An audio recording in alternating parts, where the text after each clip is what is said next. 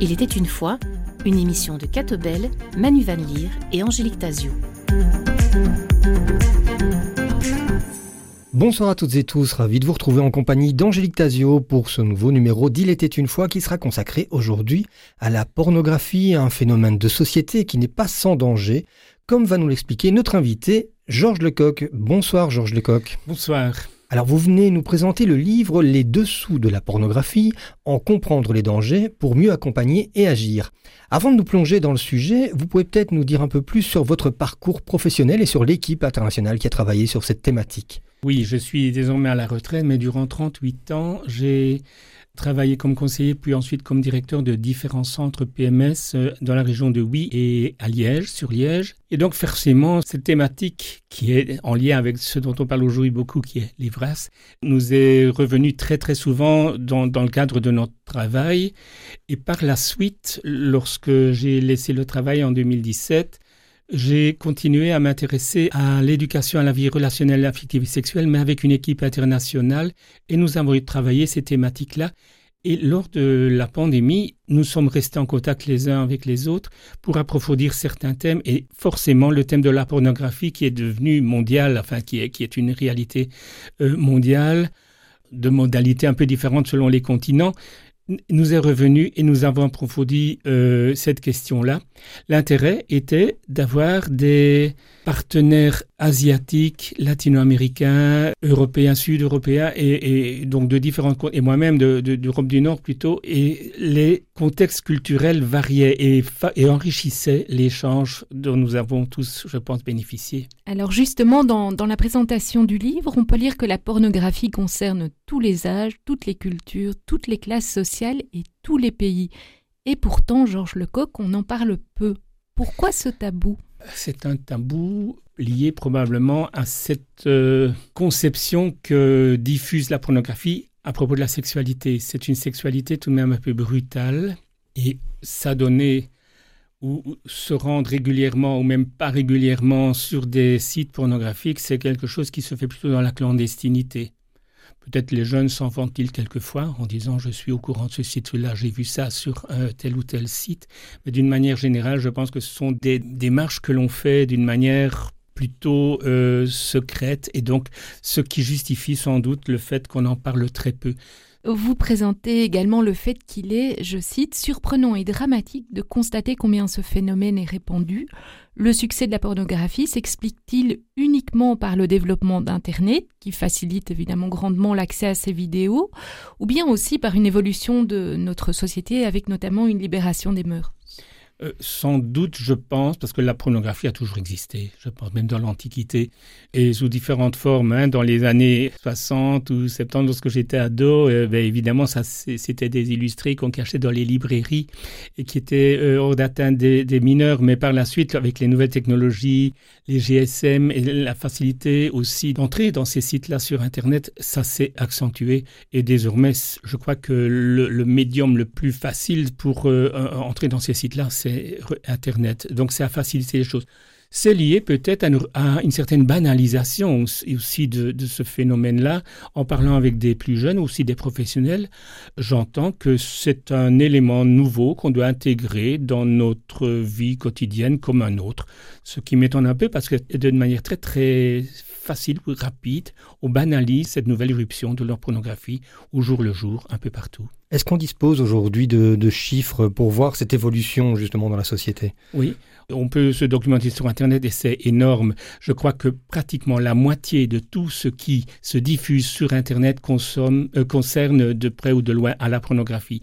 D'abord les sites, ensuite certains euh, réseaux sociaux plus portés sur ces questions-là, et puis les textos, les sextos et le grooming, c'est-à-dire le harcèlement euh, à partir de matériel pornographique. Tout ça, ça fait partie de la, de la sphère porno euh, qui traverse Internet, mais je pense que les statistiques montrent que cet aspect-là a plus de succès que toute une série de grands, de YouTube, euh, X et autres réseaux sociaux mis ensemble. Donc ça, ça prend une place énorme dans les, les, échanges virtuels. À qui s'adresse votre livre? L'objectif du livre n'est pas de prendre en compte la fréquentation des sites pornographiques par les adultes mais c'est un, livre de prévention adressé aux parents et aux personnes, c'est-à-dire éducateurs, enseignants, qui en chargent les jeunes pour les encadrer face à ce nouveau phénomène de manière à ce qu'ils ne tombent pas trop facilement dans des habitudes qui les empêcheraient de développer les représentations qui faciliterait une sexualité harmonieuse parce que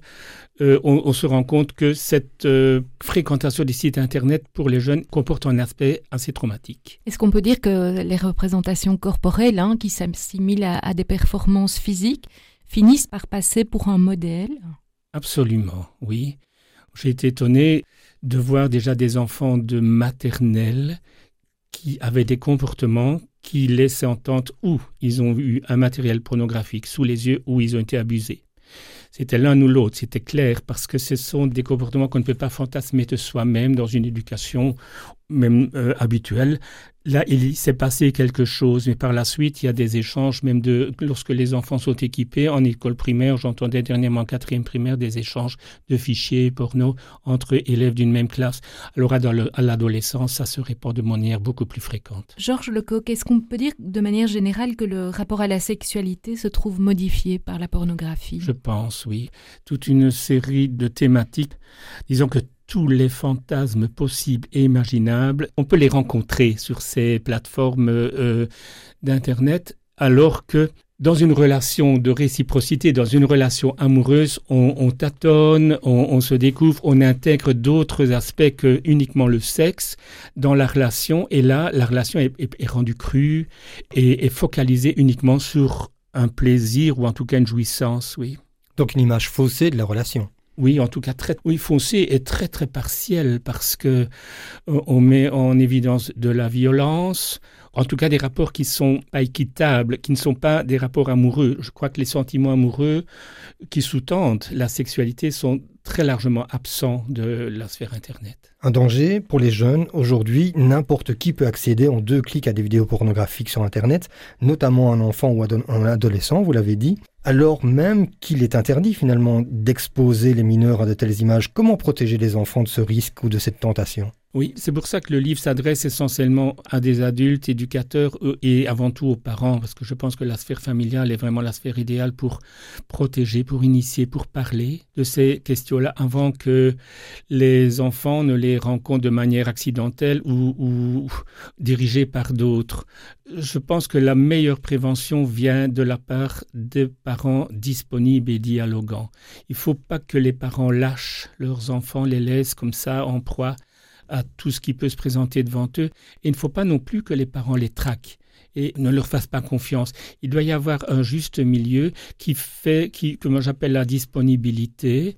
Et c'est là que le lien avec les parents se nourrit et la confiance aussi les protège. Moi je pense, maintenant, ça n'invitera pas tout dérapage ou toute curiosité de la part d'un jeune, mais ça garantira quand même une certaine immunité face à ce qui pourrait vraiment, avec le temps, devenir une, une addiction, une assuétude. Mais une application de contrôle parental, par exemple, c'est une bonne solution?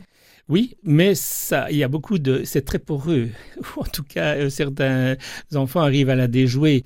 Maintenant, j'ai terminé l'ouvrage parce qu'au mois d'avril, lorsqu'il est sorti par une conclusion que je trouvais en partie euh, intéressante, l'initiative, parce qu'on se rend compte quand même peu à peu, parce que c'était des, dégâts qu'on constatait au niveau de l'école et au niveau des familles, mais peu à peu, au niveau, le politique en prend connaissance L'information était venue qu'en France, précisément, on allait essayer de trouver des modalités pour empêcher, grâce à la signature numérique des jeunes, qu'on pourra aussi peut-être contourner grâce à un majeur, mais, mais pour leur verrouiller l'accès à ces sites-là, mais la question se pose aussi de la protection de la vie privée. Donc c'est une question compliquée, mais le fait de rechercher des solutions équilibrées protection de la vie privée, mais en même temps euh, ne pas laisser tous les verrouiller tout ce qu'on peut, euh, me semble comme judicieuse parce qu'elle protège euh, les enfants. Parce qu'il faut savoir que dès le, premier contact qu'un enfant ou un jeune avec Internet, ça excite la curiosité, en même temps, ça développe la gêne. Il y a toujours un moment de, sidération qui interroge et c'est une nouvelle donnée qui fait irruption dans leur vie et qu'on ne peut pas gommer très facilement. La première fois est très importante. Pour ça, autant minimiser les risques et surtout la, la, la, précocité dans ce genre de fichiers. Justement, euh, Georges Lecoq, en quoi la pornographie peut-elle toucher la construction psychoaffective des adolescents? Elle va mettre en avant des modèles d'abord euh, de brutalité sexuelle.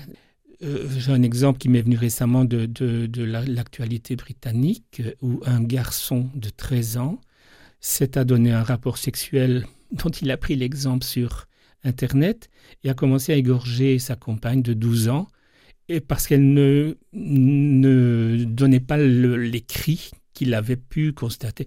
Ça trouvait ça très aberrant, surtout à 12-13 ans. C'est un exemple quand même qui fait réfléchir. Donc, au modélise, on croit que la sexualité, c'est ça, et que ce n'est pas autre chose et que les adultes, au besoin, même cacheraient cet aspect-là qu'on a fort heureusement découvert.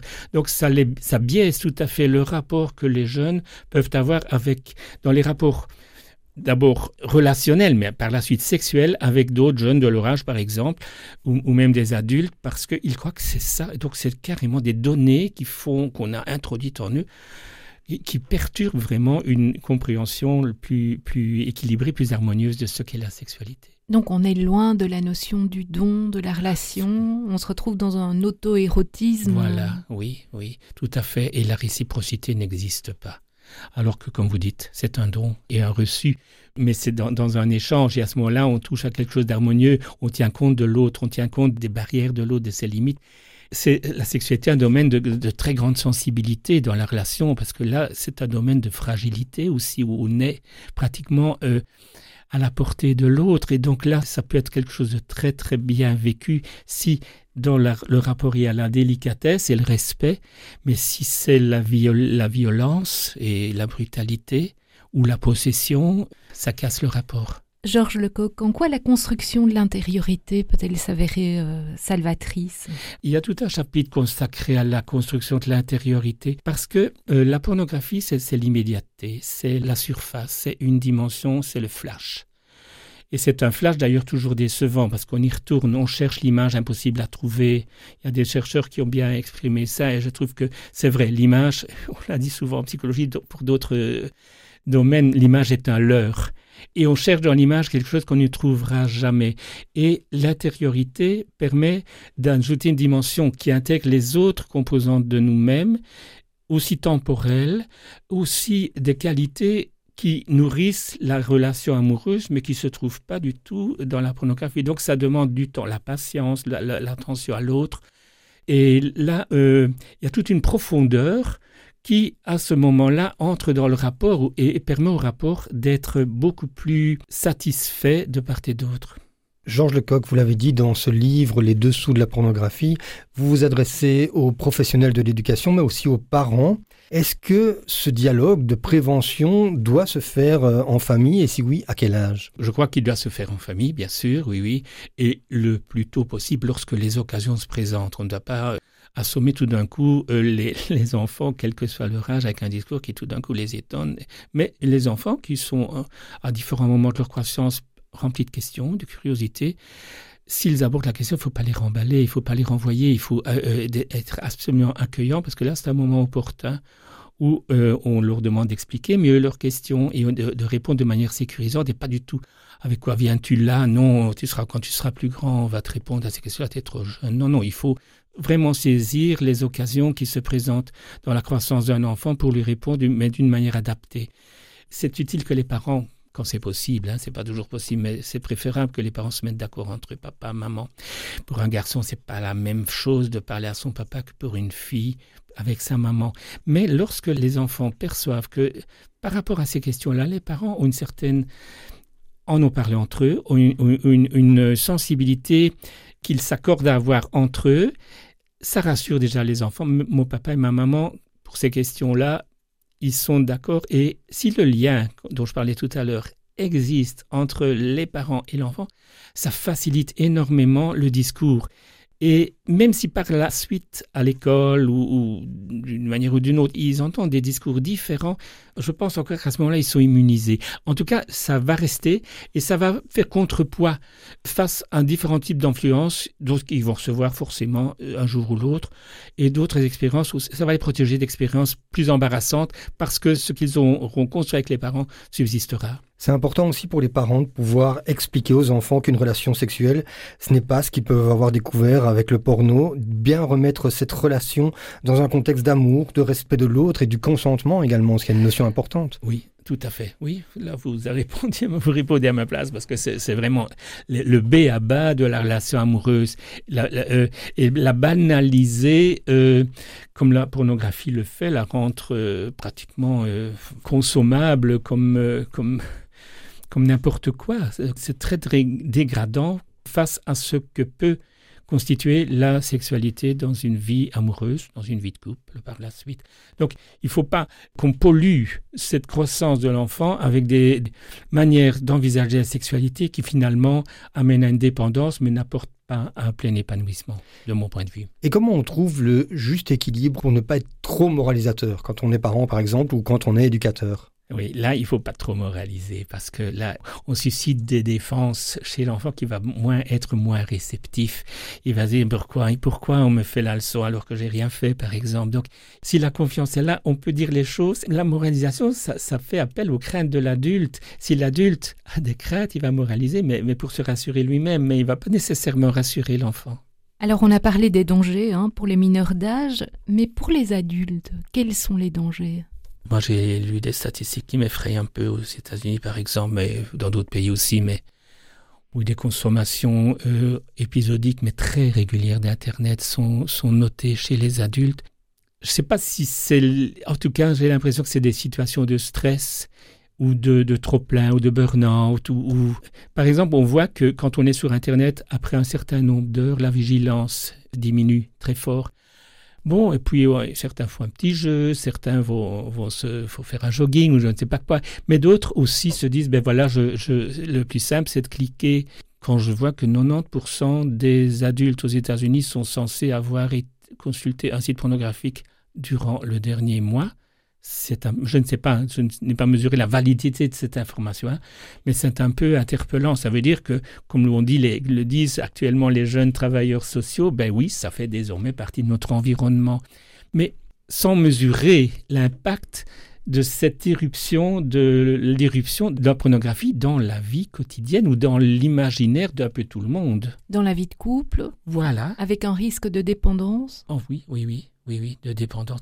La dépendance, toutes les, dépendances, toutes les addictions font appel à notre rapport au monde l'addiction euh, aux achats, euh, je sais pas, l'addiction à toute une série, à l'alcool, à la drogue, etc., au régime, aux opérations chirurgicales, donc détermine le rapport au monde qu'on peut avoir avec le monde. Et l'addiction à la pornographie, c'est pareil.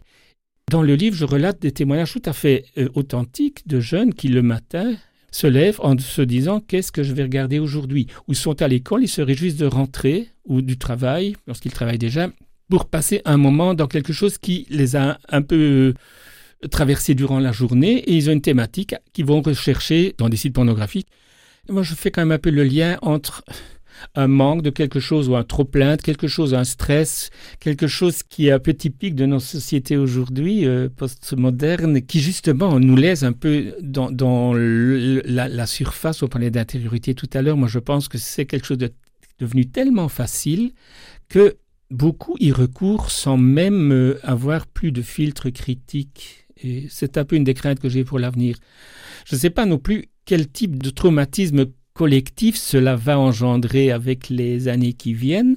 Peut-être que ce sera bénin, peut-être que ce sera que ça va changer tout à fait les modalités des rapports sexuels. Je, ne suis pas du tout prophète là-dedans, mais il faut, en tout cas, il y a des données nouvelles qui désormais interviennent dans la dans la sphère euh, affective et sexuelle du monde entier. Georges Lecoq, vous avez sans doute suivi les débats qui ont accompagné le vote sur l'EVRAS, l'éducation à la vie relationnelle, affective et sexuelle, désormais obligatoire dans toutes les écoles. Estimez-vous que c'est le rôle de l'école d'aborder cette éducation et notamment la question de l'accès à la pornographie? En travaillant 38 ans en PMS, évidemment, nous avions cette mission-là. Une de nos huit missions était une mission EVRAS L'EVRAS a été défini dans les années 90, si je me souviens bien, à, la suite de, tous les événements de pédocriminalité dont a été mhm. victime euh, la Belgique. Mais à ce moment-là, toute une série de dispositifs ont été mis sur place pour protéger les jeunes et pour les encadrer. Et donc, on a, on a euh, effectué, donc les voix, c'est pas une chose nouvelle de, de, maintenant, simplement que le programme maintenant a été un petit peu plus calibré et ça a fait peur dans certaines des thématiques qui sont avancées. Disons que précédemment, on essayait de s'adapter hein, au public auquel on avait affaire, on, tâtonnait, mais plutôt pour s'ajuster. Ici, euh, la crainte de, parents, c'est qu'ils ont l'impression qu'on leur a volé une certaine, certaine de leurs prérogatives et que ce n'est pas ajusté, qu'on va donner à, certains milieux des informations dont ils n'ont pas besoin ou en tout cas qu'ils ne veulent pas que leurs enfants eux, reçoivent. C'est d'abord le rôle des parents, ça je, je le pense très clairement, et c'est bien que eux sachent en tout cas ce que leurs enfants reçoivent comme information et de quelle manière à l'école. Et je crois que maintenant, euh, dans, le, débat actuel, il y a, certainement le, souci que les, opérateurs de terrain dans les écoles communiquent aux parents ce qui sera dispensé à leurs enfants. Mais ça, c'est une chose qui a peut-être été insuffisamment mise en évidence et ça a donné de l'angoisse aux parents qui se sentent vraiment... Euh, dessaisis d'une partie de leurs tâches éducatives et, et prises en charge par l'école sans pouvoir contrôler, en tout cas sans pouvoir émettre leurs propres valeurs. J'espère qu'avec le temps, ça va un peu se pacifier, ça va s'harmoniser, parce que c'est bien qu'il y ait ce, prolongement à l'école, parce que dans des, quelquefois, la distance des parents pour certains enfants ou pour certaines cultures est bien utile. Et le parler d'une manière sécurisée avec des professionnels attentifs à ce qui se vit dans la classe, ça peut être un, lieu vraiment plus intéressant. Quelquefois, je m'excuse, mais ne disqualifie pas les mais plus intéressant que la famille. Vous diriez que c'est possible, grâce à l'école, d'informer pour mieux protéger les enfants? Ben oui. Il ne faut pas non plus que les familles ne fassent plus rien en disant l'école s'en occupe. Maintenant, je me souviens d'une expérience faite il y a une dizaine d'années avec une classe de 12 ans, 11-12 ans, des filles d'origine musulmane ou syrienne et des garçons déjà qui étaient en contact avec la pornographie parce qu'ils avaient des grands frères de 16-17 ans. Et il y avait un niveau entre ces enfants de 11-12 ans très, très, très euh, hétérogène.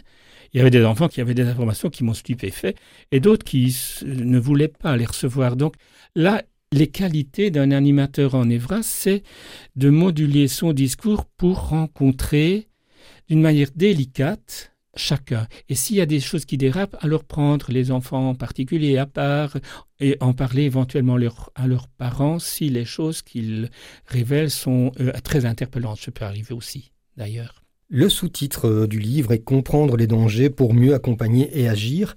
Quelles sont les pistes d'accompagnement et d'action que vous privilégiez? Là, il y a un chapitre consacré aux parents avec des pistes pratiques, pratico-pratiques sur euh, les espaces. Dans des formations que j'ai pu suivre sur la question, on dit toujours l'endroit le plus suspect, c'est la chambre de l'enfant. C'est là que tout se passe, surtout quand on lui laisse son, son GSM ou son, son ordinateur. Et lorsqu'ils le consultent jour et nuit, parce que quelquefois, ils sont sur des réseaux qui dispensent des informations dont ils ont besoin euh, instantanément, jour et nuit. Pas nécessairement pornographiques, mais suivent des, des, des influenceurs, etc.